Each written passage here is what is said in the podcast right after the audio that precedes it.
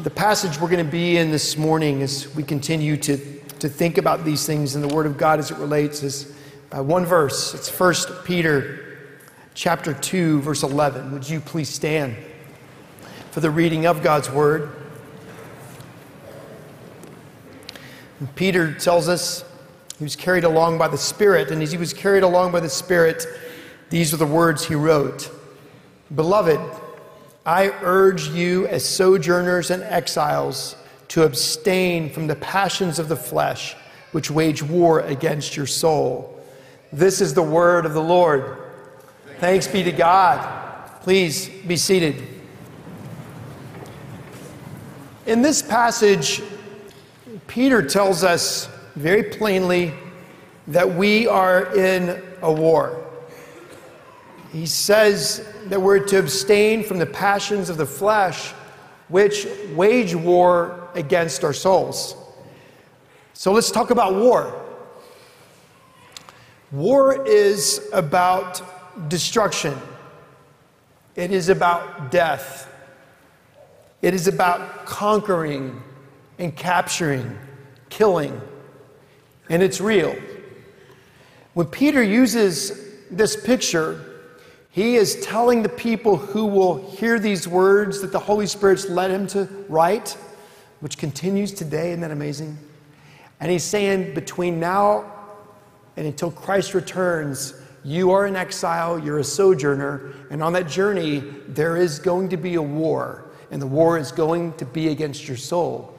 He gets even more graphic at the end of his letter and says, The enemy the devil roams around like a roaring lion, seeking someone to what? Devour. Not mess with, not irritate, not cause mild frustration, but to devour. And that's the battle that we're in. He expresses it here by saying it's the passions of the flesh which wage war against the soul. So, this morning, what I want to do is talk about the anatomy of passions. And I think the best way on this Sunday, Sanctity of Life, to explain it is to look at two sisters. Two sisters in the late 80s that I knew very well. 18 months apart, one 16, one around 18. Both professed faith in Christ. Both were involved in young life. Both were converted through that ministry. But over time, there was a passion that was born in them and the passion was for a boy. Both of them involved in a relationship with a young man, both involved with young men who also profess faith in Christ. But the anatomy of passion looks this way there is a moment when a temptation comes. And the temptation always comes as something that goes against the Word of God, even from the very first temptation, all the way back in Genesis. The very first question in the Bible actually is not from God, it's from Satan. And the question to Eve from Satan was Did God really say? It was a question against God's word. So, passion, the anatomy of passion, is always born, these passions of the flesh, with a question that tempts us to move beyond the Word of God, to reject the Word of God, to say, even though I know this is not something I should engage in, or something I should desire, or something I should surrender to, I give in. And when that happens, something is conceived. And so these two sisters, 18 months apart, not really talking about their relationships, are secretly surrendering to the temptation of being involved sexually in a way they shouldn't, rejecting the Word of God, engaged as they shouldn't, and then suddenly the younger one conceives. The thoughts that she was experiencing as now a 16 year old, popular at her school, with parents who would be opposed to that kind of activity that led to this conception. She's overwhelmed. And that's part of the anatomy of passions deception, temptation, surrender, conception, and now she's overwhelmed. What am I going to do? What are my parents going to say? What should, what should we do? And then suddenly she finds herself in that place of saying, I can't handle this alone. I need help. She gets it. She makes a decision to keep the child and now navigate on her own journey What's it like to be 16 and to see a little one that calls you mom? What a hero, though. She made a, a bad decision, but then she made the right decision. Her older sister witnessed all of this. Her older sister was there when she told her mom and dad that she was pregnant. She listened. She heard what her parents said. She was there in the delivery room when her niece was born. Soon after she was born, she held her niece. Not long after that, because they're still at home under the roof of their parents, she would rock that little girl. All the time, feeling this war against her very own soul. Because just months before this younger sister said to her parents, I'm pregnant, she too had that same passion of the flesh. She too has surrendered to that temptation. She also was pregnant. But there were some different circumstances to this story. The young boy who she'd been dating for a long time was the pastor's son. And the shame that would come upon their family and their church if this got out began to overwhelm them. You see what happens? Passions of the flesh reveal other passions of the flesh. And where one passion was for physical intimacy, not thinking this could really happen, now there's a new passion of the flesh self preservation, reputation. We can't be a part of a scandal. We've got to protect your dad, or we have to protect my dad. And then the unthinkable. I promise you, this sister never thought it would be possible that she could take the life of her own child.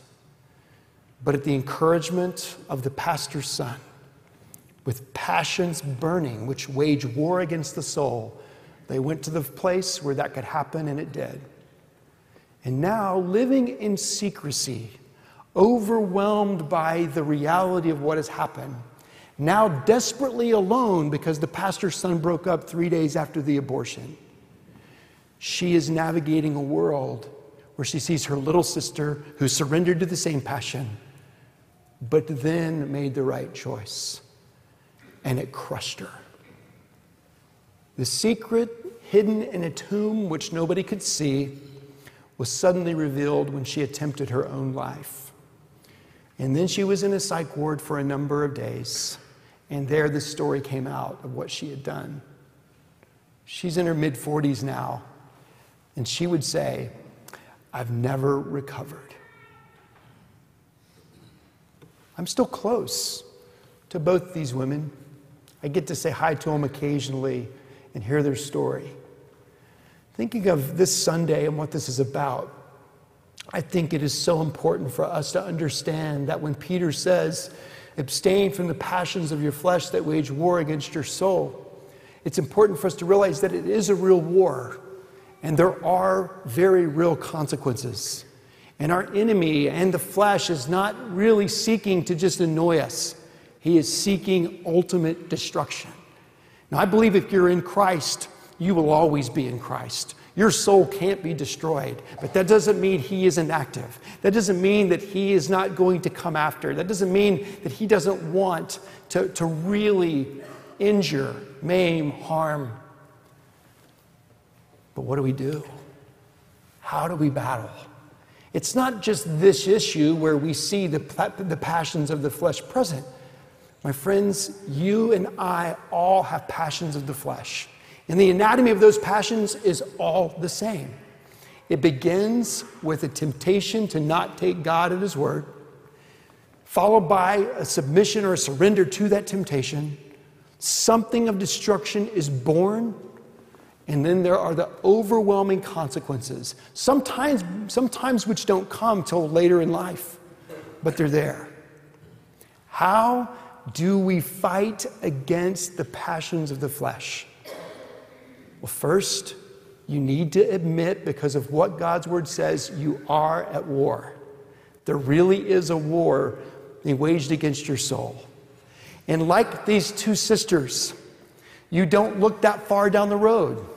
You don't look that far down to what the consequences might be. And when you do, you probably don't go far enough. And the passions lead to other passions.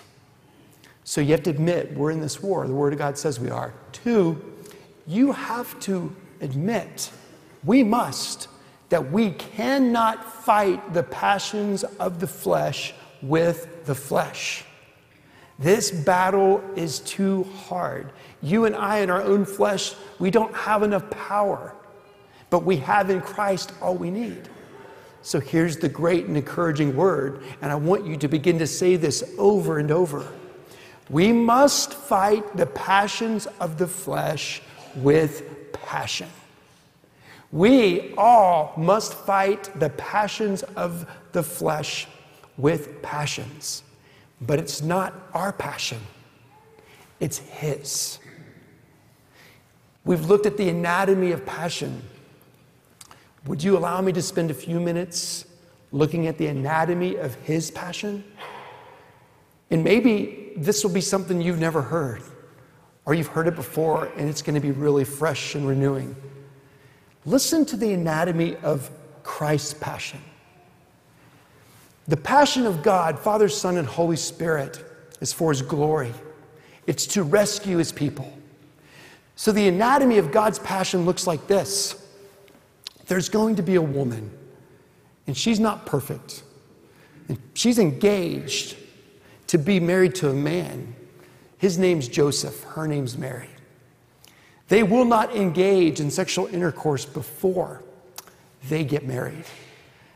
But there is going to be a child in the womb.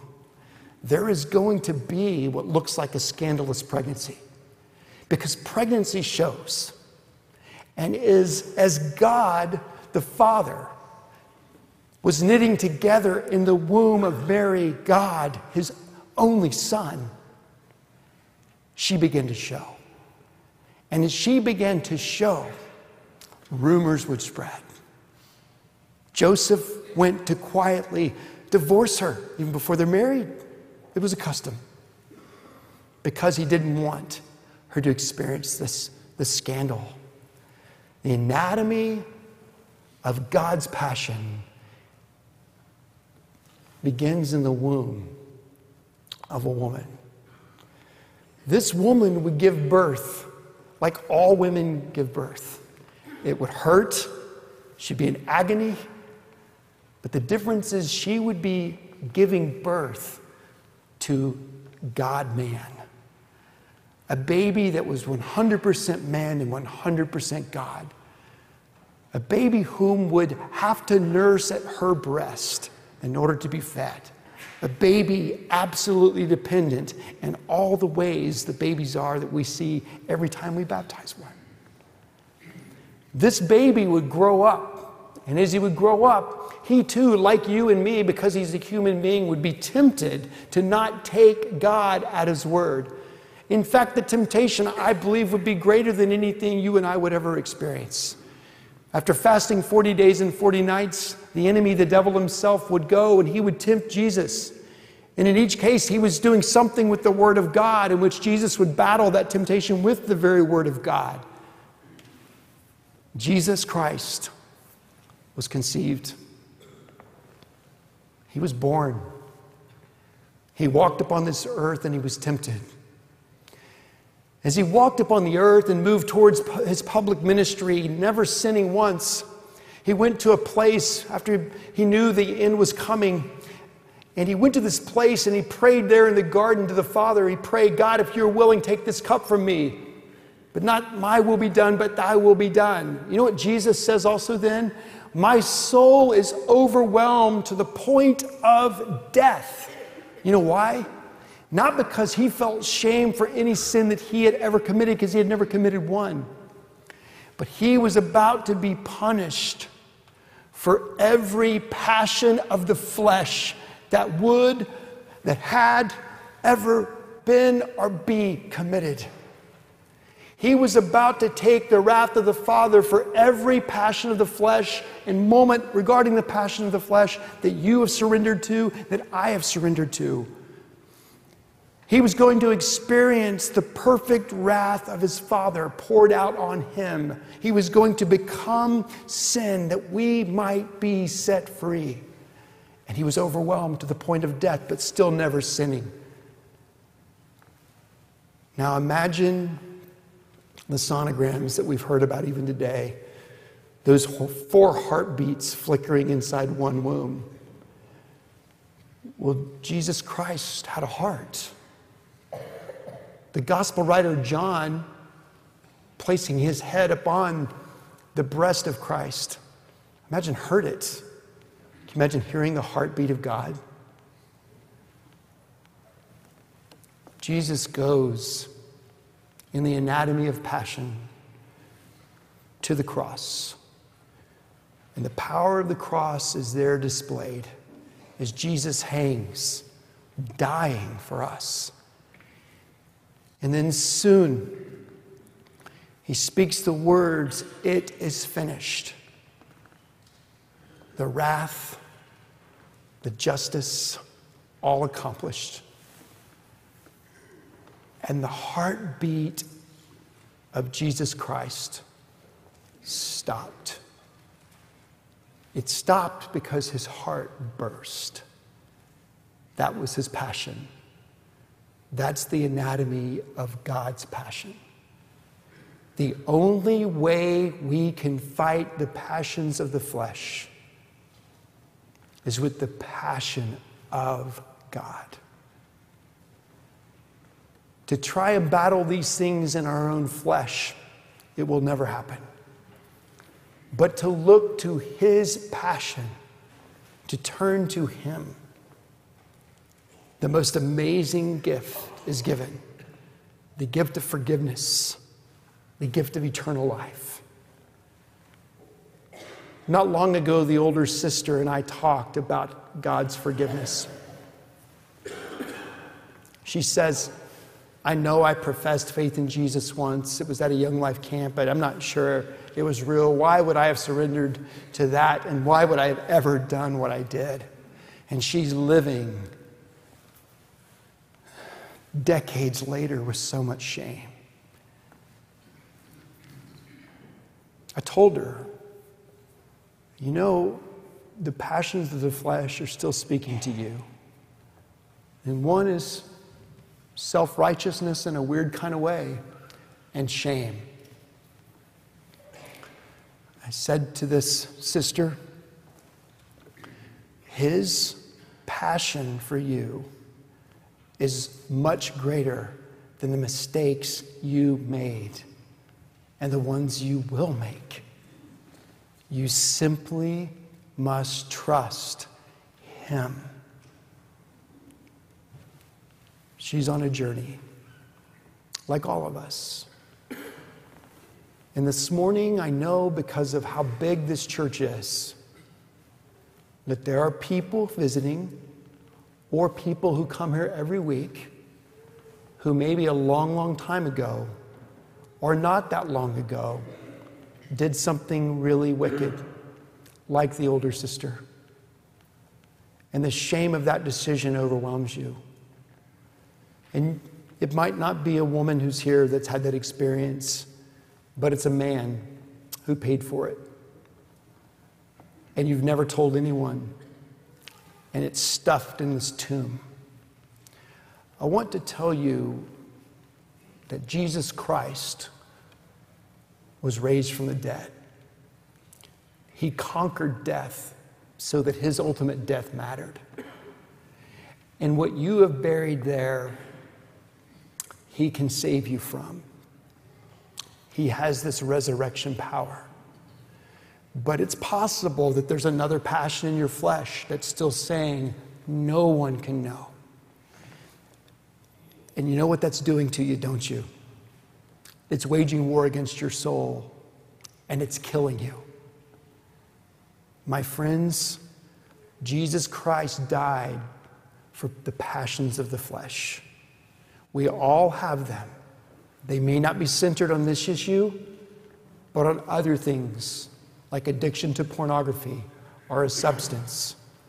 There may be a passion in you just simply for self or for your name or for power. None of these things can be conquered with the flesh, but all can be conquered in the powerful passion of Jesus. I promise you, this is real and He is the only way.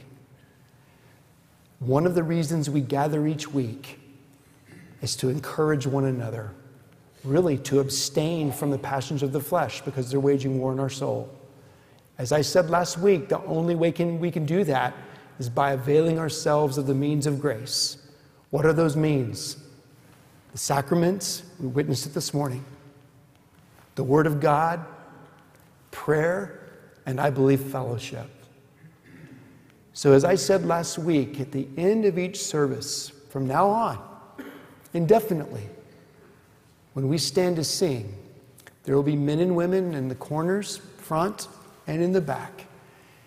And when you desire prayer, I'm not going to say need it, because you always need it, and so do I. I want to encourage you to come. Avail yourself of that means of grace. The people will have blue name tags on. They'll stay after the service too.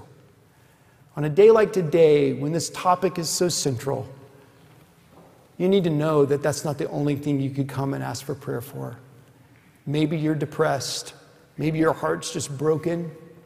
Maybe you really are battling something and you feel all alone. Or maybe you have doubt. Or maybe you want to know what it means to be in a relationship with Jesus. After I close in prayer and we stand to sing Power of the Cross, simply make your way to one of these folks and pray. It is a gift from God. Last thing this Jesus and the one who has this incredible passion, he actually is living to intercede right now on our behalf. Jesus Christ is praying for us. Lord God, with that truth reigning, with you reigning, we bring to you all that we have heard. And we thank you for your forgiveness. And God, if there's any here today who are desperate because they've been hiding something for so long, would you give them an overwhelming sense of your presence? that that which has been buried for so long may actually be released and buried by you.